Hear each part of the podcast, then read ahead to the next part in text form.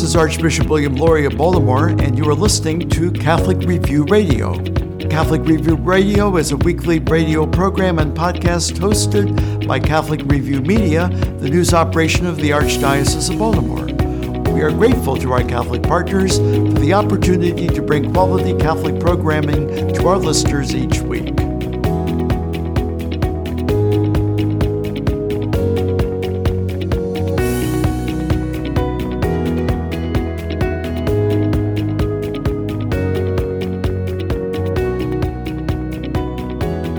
Welcome to Catholic Review Radio. I'm George Matysek. Seek the City to Come is a two year pastoral planning effort launched last year concerning the future of all 57 parishes in Baltimore City and several in Baltimore County.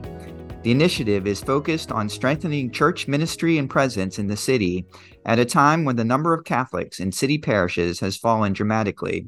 Hundreds of people gathered in the Cathedral of Mary Our Queen June 27th for a special prayerful celebration of the close of Seek the City's listening phase that sought input from people across the Archdiocese of Baltimore. It also marked the launch of the vision phase of Seek the City. Joining us to talk about what they've learned and where Seek the City goes from here are Bishop Bruce Lewandowski, Urban Vicar for the Archdiocese of Baltimore, and Geri Byrd, Director of Seek the City. Bishop Bruce and Geri, thanks so much for being here on Catholic Review Radio. Thank you, George. Bishop, maybe we'll start with you. Um, for listeners who might not be familiar with Seek the City, could you explain why the effort was launched and what the goals are for Seek the City? Sure. Thanks for having me on. Good to be with you, Geri and George. The church in Baltimore uh, is at a tipping point. Uh, perhaps we've been there for for quite a while. Our Catholic population in the 50s and 60s was fairly significant within the city of Baltimore. We had anywhere upwards of uh, a quarter of a million Catholics coming to church and filling um, on Sundays 25,000 seats in our churches. We're talking about 61 churches in the city and, and the, the near suburbs, just in the Beltway. Uh, where we find ourselves now is we are tremendously we find ourselves in in just a, a, an unbelievable position. We have about five thousand people attending mass on Sundays, more or less, in, in, the churches in the city. A tremendous shift, a tremendous change, and I, I say a tipping point because we ask ourselves, what are we going to do? We're not making disciples. Our churches are not growing. Uh, every year, they're shrinking, and this is an opportunity uh, we like to say every challenge is an opportunity. So we look at our, our situation, and, and I love to repeat what Geri often says. She says five thousand isn't isn't a sign of weakness. We're five thousand strong, and we have to look at what five thousand can do. And um, I think five thousand can do great things. Uh, and now is our moment. Now is our time to look at the church and say, who do we want to be five years from now, 10 years from now, 15, 25, even 30 years from now? And the preparation and planning for that future are right now. So we are in a two year process that has four phases. The first year, full year, is a year of listening. And we've done that and we listened in seven or eight different ways to try to capture all the voices, get everybody at the table. We're now in the visioning phase, which is nine to six months. After that, we'll go into the discerning phase, another, another about six months. And so we hope to end up at Pentecost 2024 with a plan and a vision for our future that will go then into the implementation phase. So, four phases, about two years to get the plan in place and then go forward. And our hope is uh, to preach the gospel anew, a new, vibrant, revitalized Catholic presence in the city we're not retreating from the city. Actually, we are rushing toward the city with all of our resources, gifts, talents, and abilities, with all of our charisms and all of the pastoral programs and ministry that the church has to offer to bring new life, new energy, new enthusiasm. And, and what we've said to people is we really need to think and and pray and reflect about this because it's not just a change in geography. This is not just a change in buildings it's not just a change in location, this is a change of mind and heart. and we need to think about what it need means to be Catholic in our times, for for our situation, for our circumstances. So we're we're challenging people to think about being Catholic in a new and different way, and, and that I think is very much in line with Archbishop Lori's call through a light brightly visible to go out and evangelize, to be people of the word on the streets, to meet people where they are with the love of Jesus Christ in, in radical welcome and radical hospitality.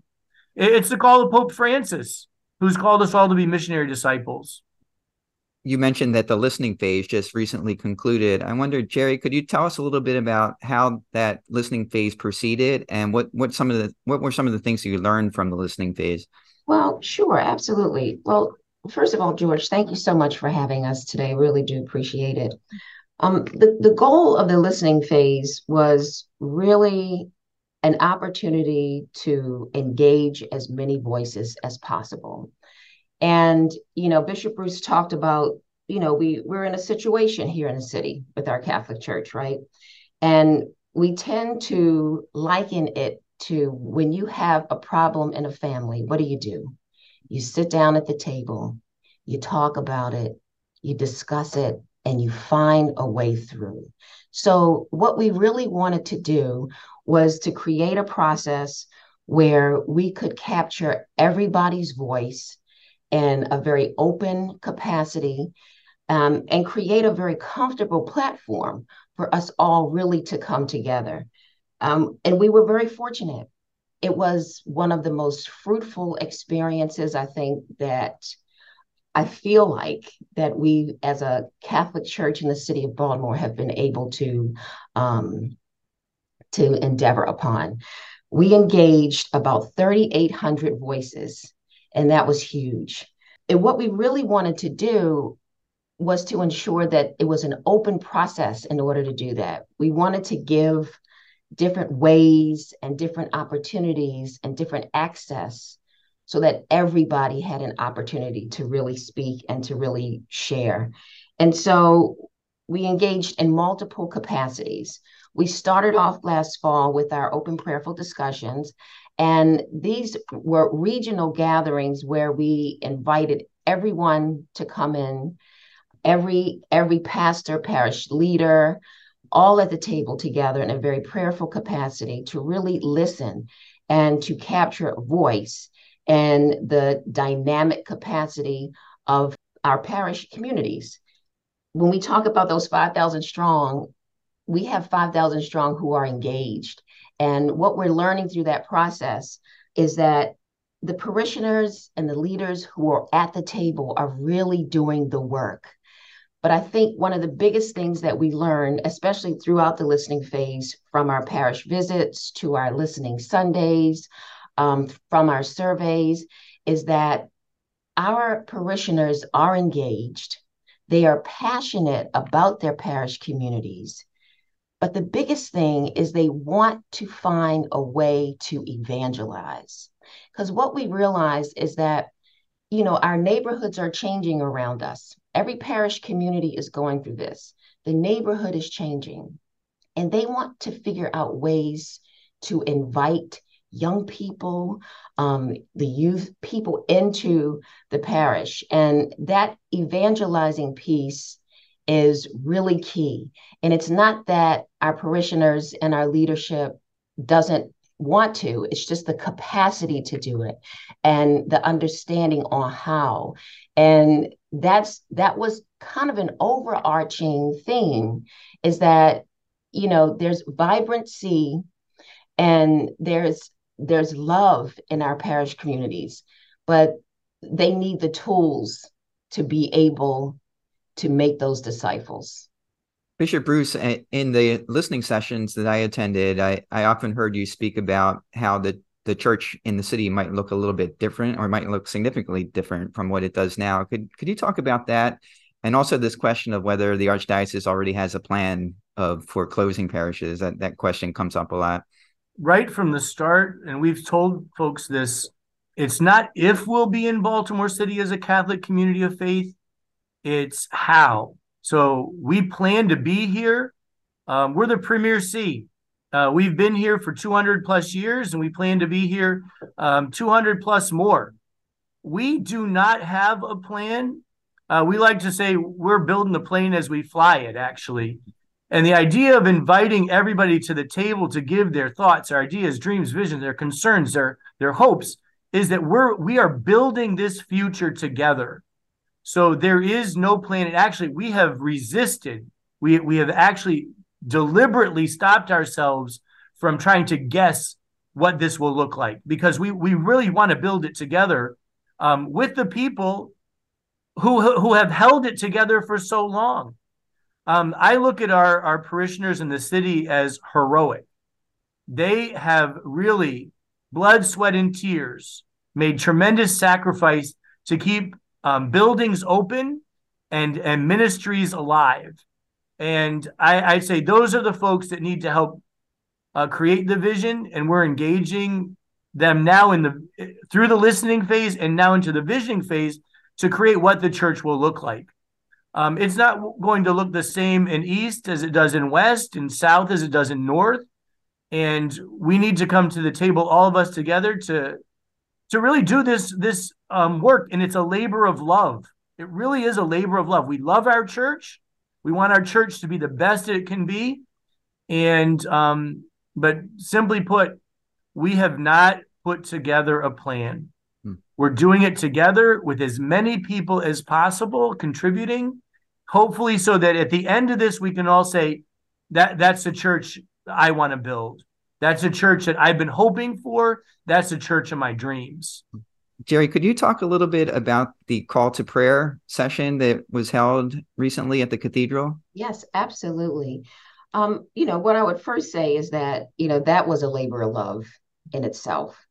And um, the call to prayer really was such an unprecedented, amazing display of unity. It was a beautiful sight to see so many diverse faces, so many diverse types of worship, all of us in our whole city coming together in such a beautiful capacity.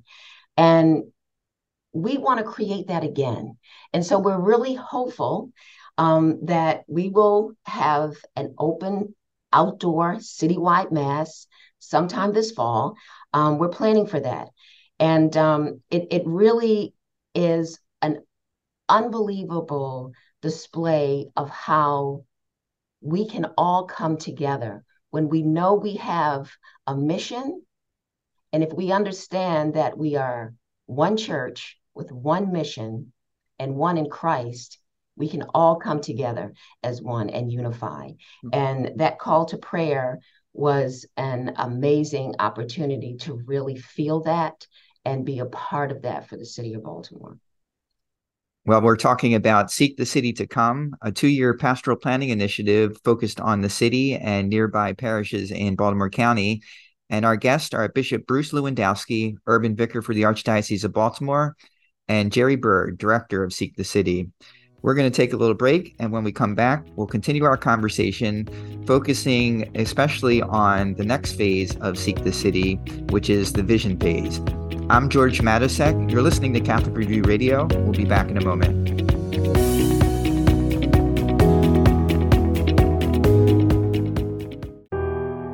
Archdiocese of Baltimore makes the protection of children a leading priority in its parishes, schools, and other ministries. The Archdiocese seeks to keep kids safe through training and background checks and by implementing a zero tolerance policy for anyone credibly accused of abusing a child. For more information about the Archdiocese efforts to keep our children safe, please visit www.archbalt.org/accountability. Catholic news from the Archdiocese of Baltimore and around the world with the Catholic Review. Some Catholics might think there are no deaf parishioners in their parish and therefore no need for ministering to them. But Father Michael Depcik, an oblate of St. Francis de Sales, who is deaf, said that since deafness is invisible, it's easy to overlook fellow Catholics who are deaf. He likened ministry to people who are deaf as being similar to ministering to people who speak a different language. Father Depcik said deaf Catholics need to have Mass in their own language and culture. Archbishop William E. Lori appointed Father Depcik as the new chaplain for deaf ministry in the Archdiocese effective August 14th. Father Depcik celebrated Mass at the Baltimore Basilica in May, around the time his appointment was finalized. Father Depcik signed most of the prayers of the Mass, and Chris Duck, coordinator of deaf ministry for the Archdiocese, interpreted vocally for the hearing members of the congregation. Father Depcik has spent the last several years based in Detroit, providing ministry to the deaf community there, while also traveling around the country to provide sign language masses and other ministry, including within the Archdiocese of Baltimore. According to Johns Hopkins researchers, there are more than 1.2 million Marylanders who are deaf or hard of hearing. Maryland has one of the largest populations of deaf people in the country. For more on this story, visit CatholicReview.org. For Catholic Review Media, I'm Kevin Parks. Remember the spirit of your parish community, the power of worshiping together, the warmth of friends new and old who share your faith. Join us for Mass this weekend. Visit archbalt.org to find a Catholic parish near you. Feel the joy. This is Archbishop William Lori of Baltimore, and you are listening to Catholic Review Radio. Welcome back to Catholic Review Radio. I'm George Matysek. We're talking about Seek the City to Come, a two year pastoral planning effort that was launched last year concerning the future of the parishes of Baltimore City and some of nearby Baltimore County. Our guests are Bishop Bruce Lewandowski, urban vicar for the Archdiocese of Baltimore, and Geri Byrd, director of Seek the City to Come. Bishop Bruce, in our last segment, we talked about the listening phase of Seek the City, and now we're in just in the beginning part of the visioning phase. Could you talk about what the vision phase is and, and what's going to happen there? So I think right off the bat, we're asking folks, what do you mean when you say vision? And we all want to get on the same page with that word because it means all kinds of things to all kinds of people. So we're talking about visioning, also talking about what would keep us from moving forward and embracing a, new vision for, for our city church. And that this visioning happens around different elements of what it means to be a faith community, to be a, to be a church. So the, the visioning is around pastoral programs and ministries. The visioning is around the actual physical building of the church and the resources needed to do ministry. The visioning actually has to do with location, mapping. You know, where do we need a church really? Uh, according to the not just the geography, but the population, the people of the city. Uh, where do we need to be at this time in Baltimore City history? And where can we best utilize all that we have as a church? Part of this, though, too, is uh, serious conversations about loss and letting go. Um, we're not going into this naively. We understand that this is a painful process. It inspires a lot of fear and, and anxiety in folks. And so, just as much as we're talking about where we'll be and how we'll be. Um, we're focused on on people, us, and, and what this means for us now and going into the future. And so again, the visioning is around ministries and pastoral programs. What will that look like? How can we do faith formation? How will we care for our seniors and elderly? How will we celebrate the Mass the best way we can? And, and then it, it's around buildings, how are we going to have office space and administrative space? Will we have classroom space for catechesis? A big hall for gatherings? We want the most beautiful church possible. So, visioning around that. And then where?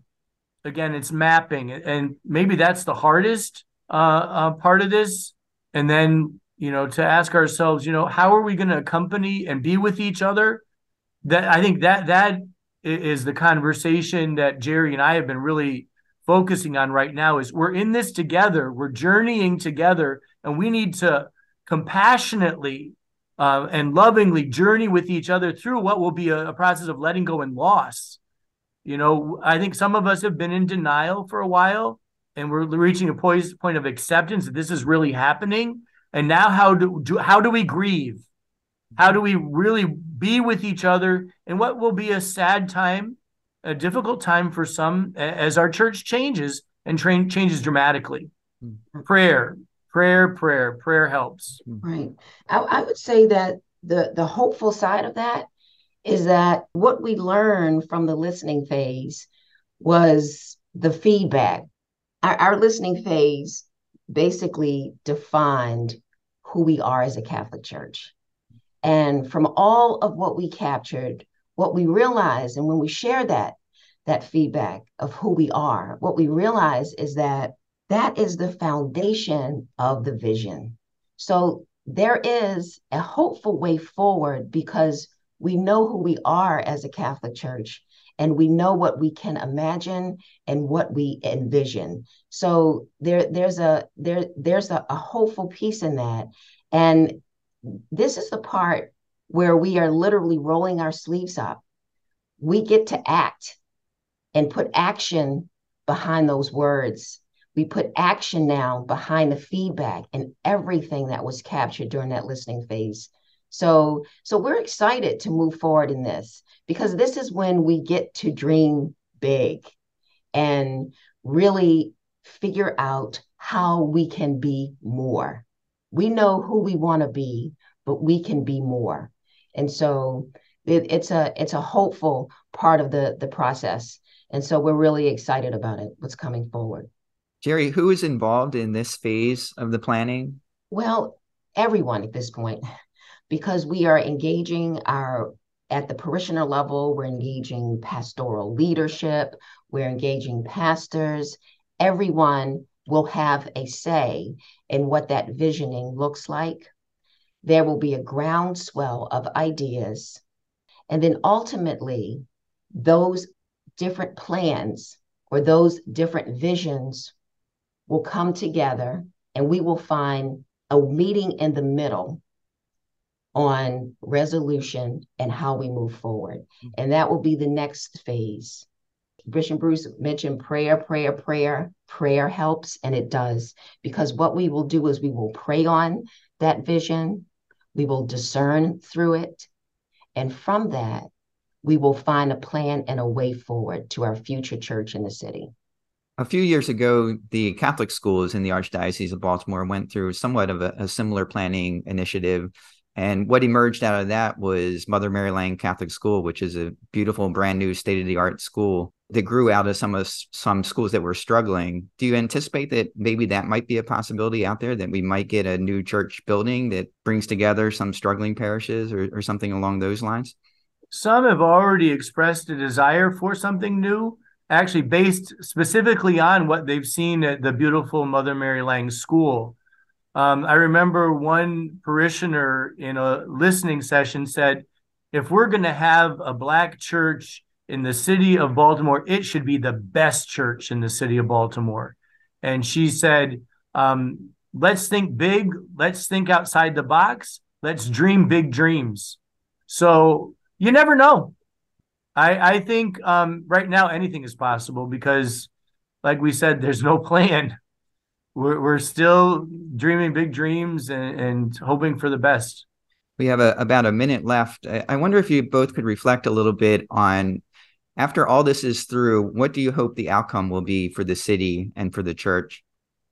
Well, I think what I see is a church that is alive and a church that is present in all of our communities because our great city of Baltimore is a mosaic of people. It's a mosaic of different types of worship. And the one thing that we realize in Seek the City is that we have to celebrate our diversity, right?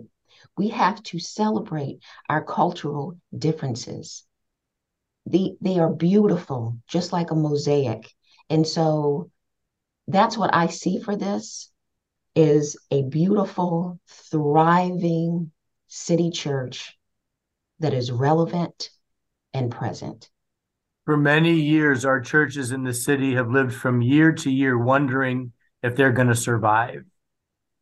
I, I want to put that behind us. I, I really do.